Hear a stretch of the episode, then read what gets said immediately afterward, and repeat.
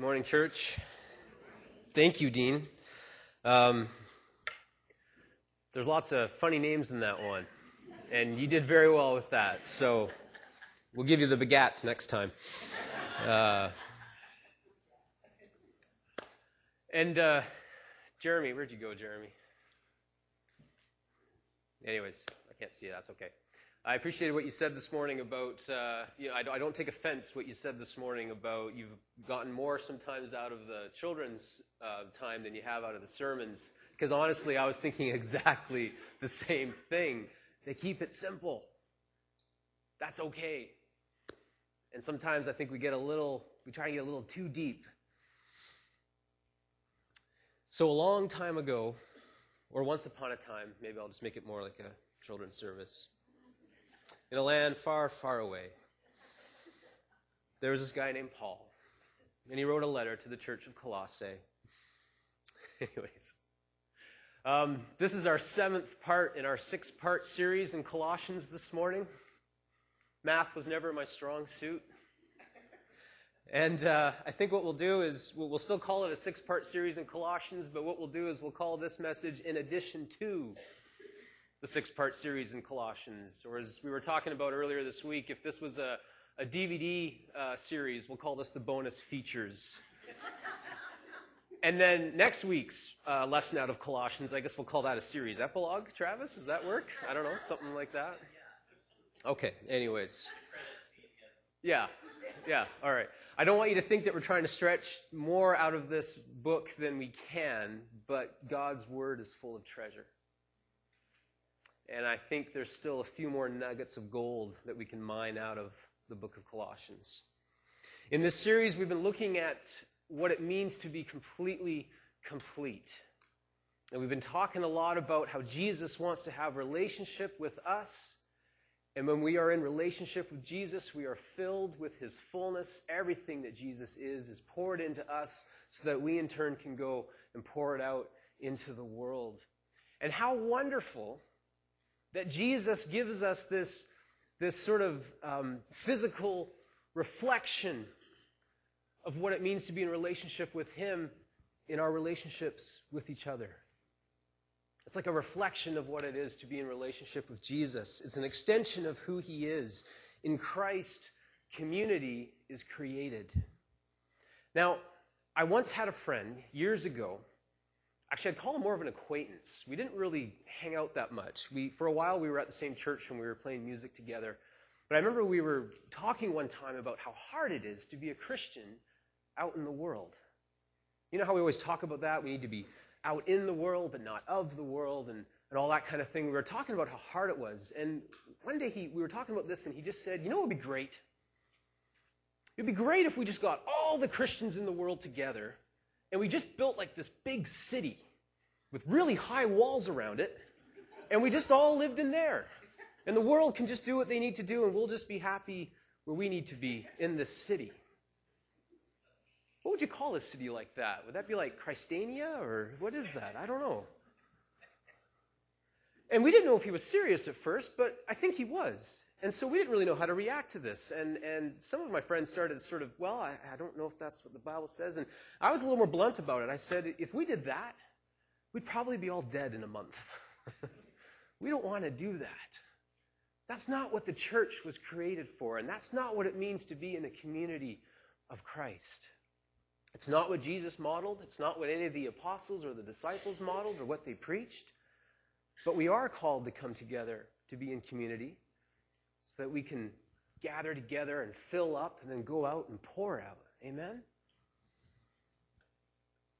Remember a couple of months ago, we talked about this idea of what it means to be a family?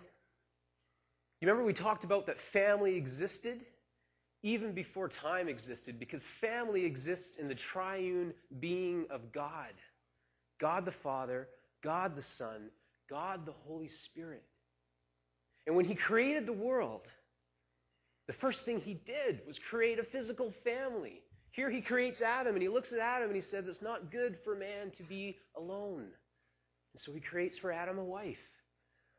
And when we look at that statement, it's not good for man to be alone, I think we could say it's not good for mankind to be alone. it's not good for anyone to be alone.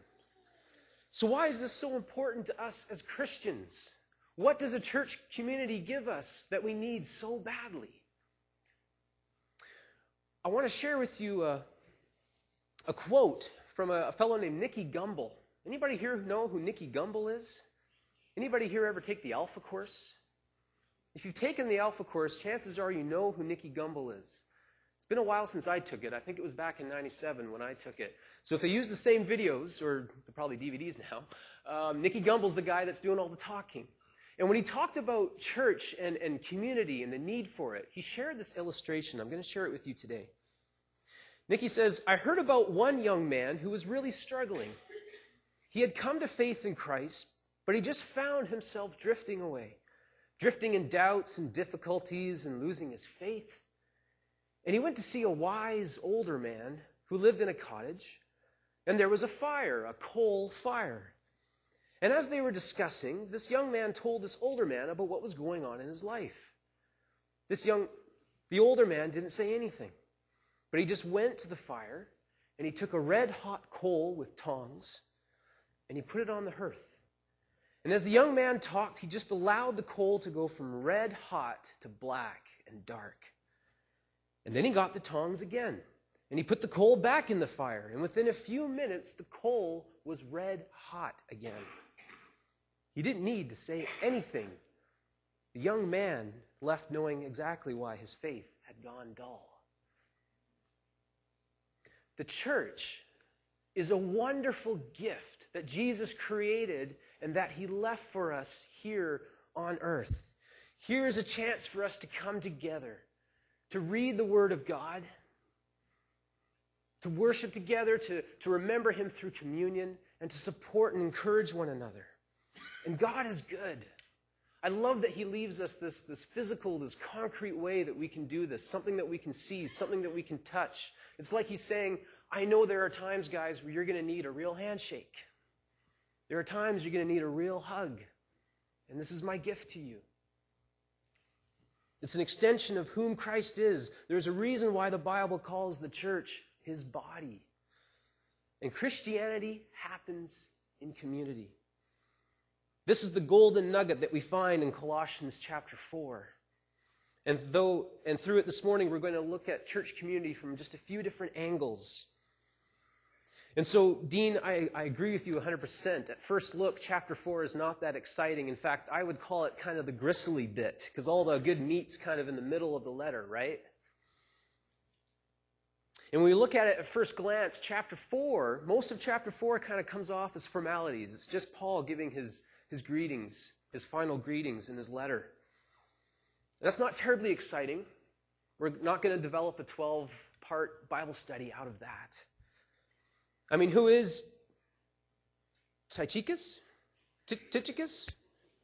Ty, who is that guy? Do we really need to know about Onesimus? And do we really care that Justus sends his greetings?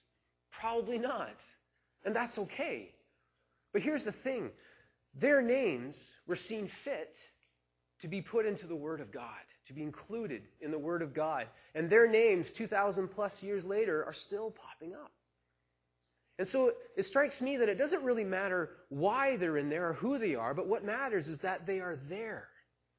Here are men and women, brothers and sisters in Christ, who are working alongside Paul to help spread the teachings of Jesus Christ. Now, I don't know about you, but I get some comfort from that. I get some comfort that somebody like Paul needed human help to do what he had to do. I mean, if you're like me, sometimes we look at Paul and we look at uh, the disciples and the apostles and we see these guys as, as super Christians. And we think to ourselves, or at least I think to myself, how can I ever be like this guy? What do I have in common? I can't even relate to him. But you know what? We all have something in common with Paul and with all these people. Turn to the person beside you right now and say, Good morning, normal human being. Go ahead. Good morning, normal human beings.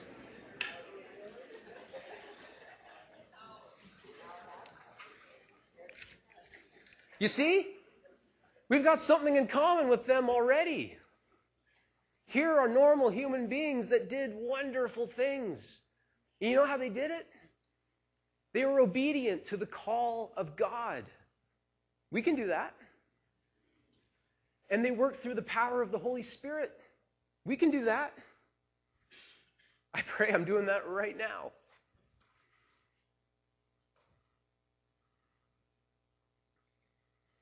They had a lot of help. They had a lot of human help. And that brings us to our first angle. A church community needs us, us as much as we need it.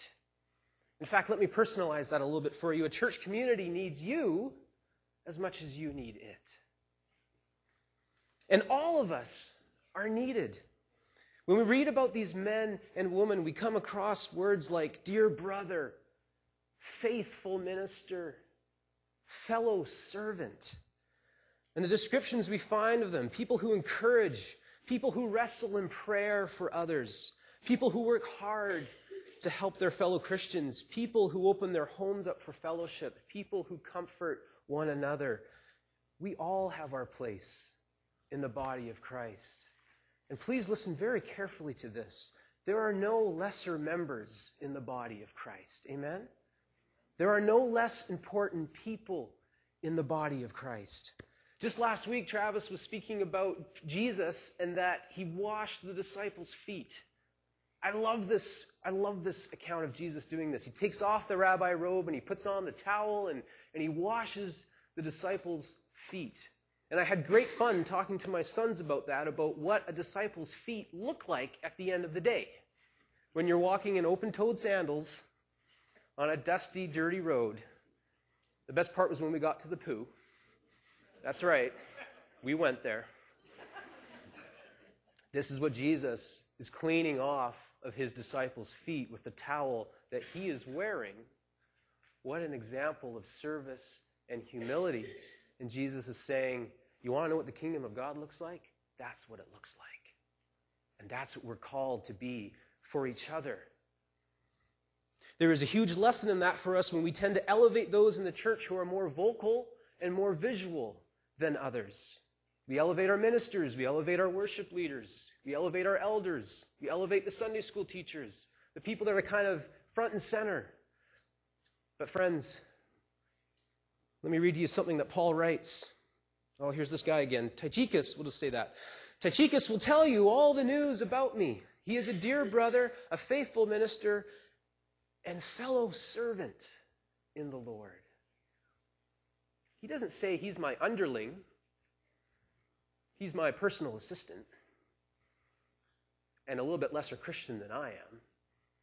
Neither does he say he's so much better than I am. He's saying he's a fellow servant. And we, all encompassing we, are fellow servants.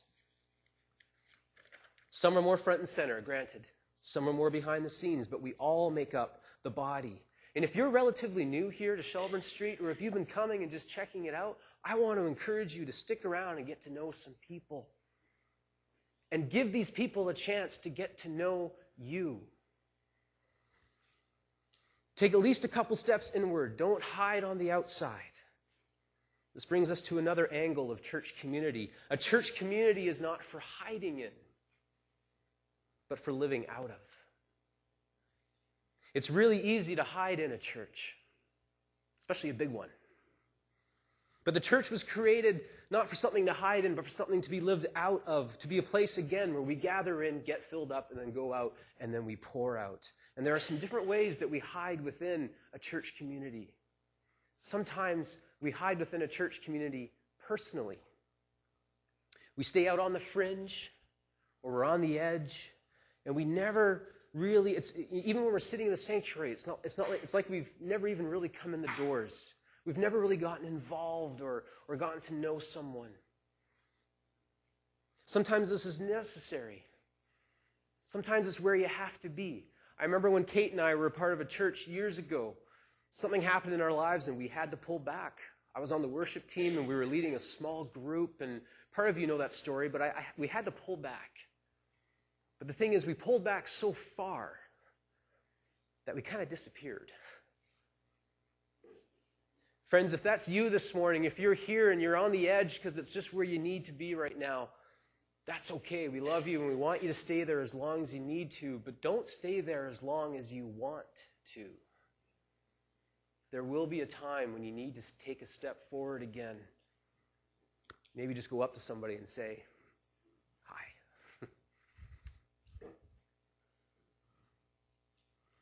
and perhaps we need to take a look for those people who are on the outside, and maybe we need to not let them stay there for too, too long. Not drag them back in, but maybe at least go up and say, Hi. Sometimes we hide within a church community personally. Sometimes we hide within a church community socially. It's easy within a church to stick to our friends and our family and never to reach out much beyond that. But I want to encourage you this morning to reach out beyond the familiar. Your friends and your family aren't going anywhere, they'll still be here next week. But who do we see that we have not yet met? Or who's been coming here for years that we've never really spoken to? That we've never really spent time with? Or even just said hello to on a Sunday morning? One thing that happened a few weeks ago, I'm so glad about this. We had a, the Young Families Group hosted a, a progressive dinner for the seniors group. And it was wonderful. Wasn't it wonderful? I hope it was wonderful. I think it was wonderful. I've heard so much feedback that it was wonderful. So it was wonderful. Man, I'm on a roll. Okay. but how wonderful it was to spend time together and to get to know them and to have them get to know us and just to say, hey, we love you. Let's spend some time together. Let's continue to foster what was begun that night.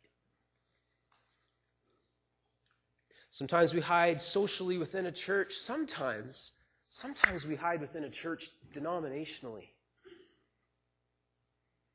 The body of Christ is much bigger than what we see in this room today.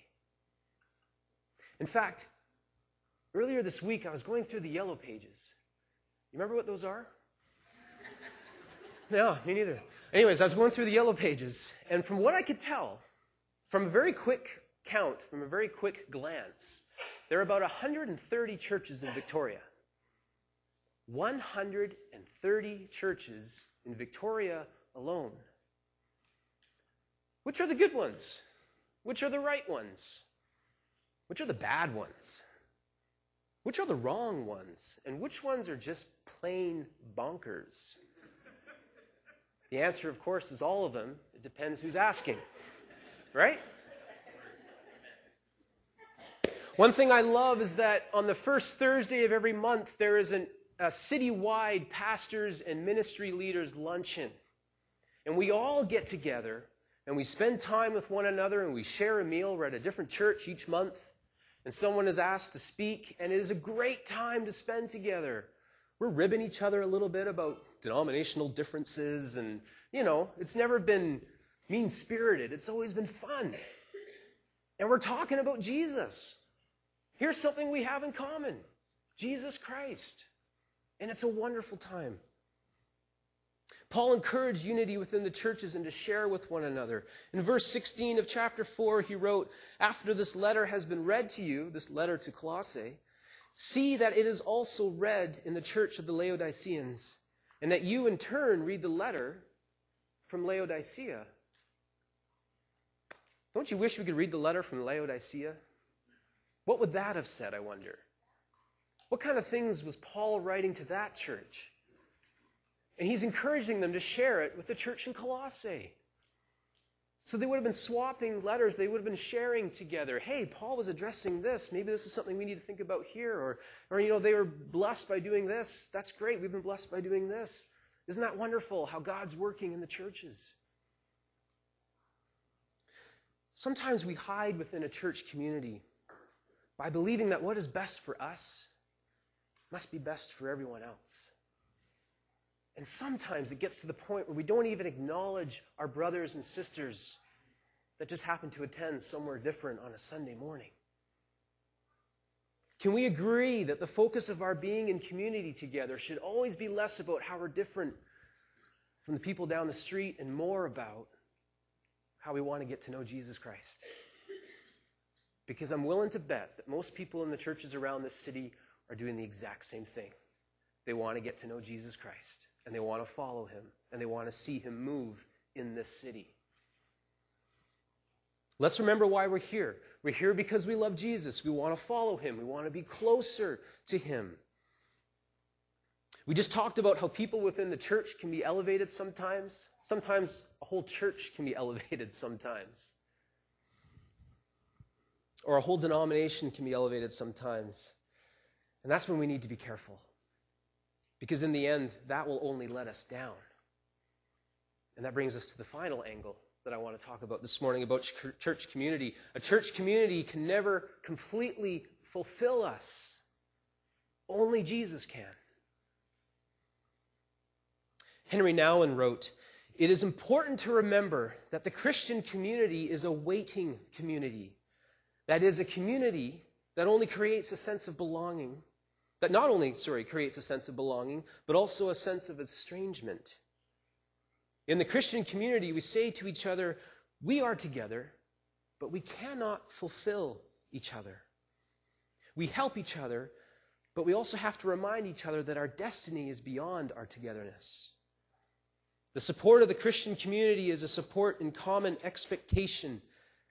And that requires a constant criticism of anyone who makes it into a safe shelter or a cozy clique, and a constant encouragement to look forward to what is to come. Ultimately, a church community cannot fulfill us because you have to remember the church is a gift, but it is not the giver. It will never be perfect. And it requires a lot of grace to be a part of a church community. Your ministers need it, your elders need it, your ministry leaders need it, and we all need it for each other.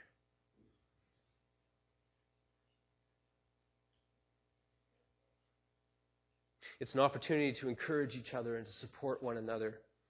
And a church community by itself can never fulfill us and should never be a replacement for God or never become an idol. Can a church become an idol? Anything can become an idol. Of course, it can become an idol. This is why we can't build a city called Christania with high walls for all the good Christians to live in, like that old acquaintance of mine would have hoped for. It's not what we were made for. Because there is a whole world out there teeming with people who want to know the words of Jesus Christ. Probably more so, they want to see the words of Christ put in action. They want to see us walk the talk. And it's not the actions in here that are going to bring them in because they're not coming in. It needs to be shown outside of these four walls. Because that's what we were made to do to live a life for Christ as fellow servants of the gospel. Ian, would you please come back? Friends, I want to ask you where are you today where community is concerned? Is anyone here a one man army or a one woman army? Are you on the fringe, hiding within it, instead of living out of it? Are you stuck socially within it and maybe it's time to break out a little bit? Or is the church community serving to strengthen your relationship with Christ? Or is it actually something that's trying to replace it? If any of this is resonating with you right now, I want to encourage you to pray and ask God, what steps is He calling you to make to get more involved? The word involved strikes a lot of fear sometimes. I don't just mean something that's visual, something that has you up front when I say involved. There are so many ways to get involved in church. And sometimes it means just coming and saying hi to somebody. Maybe it means washing dishes after the potluck downstairs. It's a great way to get to know somebody, actually. Someone's got to wash, someone's got to dry. Now we have a conversation. Maybe it means joining a life group. Or maybe someone's been put on your heart and it's got you thinking, I haven't seen that person in church for a while. Or I've been meaning to invite this person to come. I want to encourage you to pray for them this week. Reach out to them. Friends, we were not made to be alone. And Christianity happens here in community. It is a gift from God that serves to strengthen our relationships, first with Jesus and also with each other. And it serves to equip us so that we can take this out into the world and bless those around us. We were created for this, so don't let it pass you by. Don't be like that coal that was taken out of the fire and is slowly becoming dark and black. Stay close to Jesus and the gift that He's given you to shine bright. And that is the church. Amen? Let's pray. Lord, we give thanks for your gifts, Lord God, and the gift of the church is such a wonderful one, Lord. Thank you that we can be a part of it, as imperfect as it is, Lord. Thank you, Jesus, for your grace upon us, Lord. I ask, Lord God, that you would strengthen us and unite us, Lord. Lord, I pray, Lord Jesus, that your word would go forth from here in our hearts, in our mouths, in our lives, in our actions, Lord Jesus. Thank you, Lord God, for this time together. May it strengthen us, Lord, for the coming week and beyond. We praise you in Jesus' name. Amen.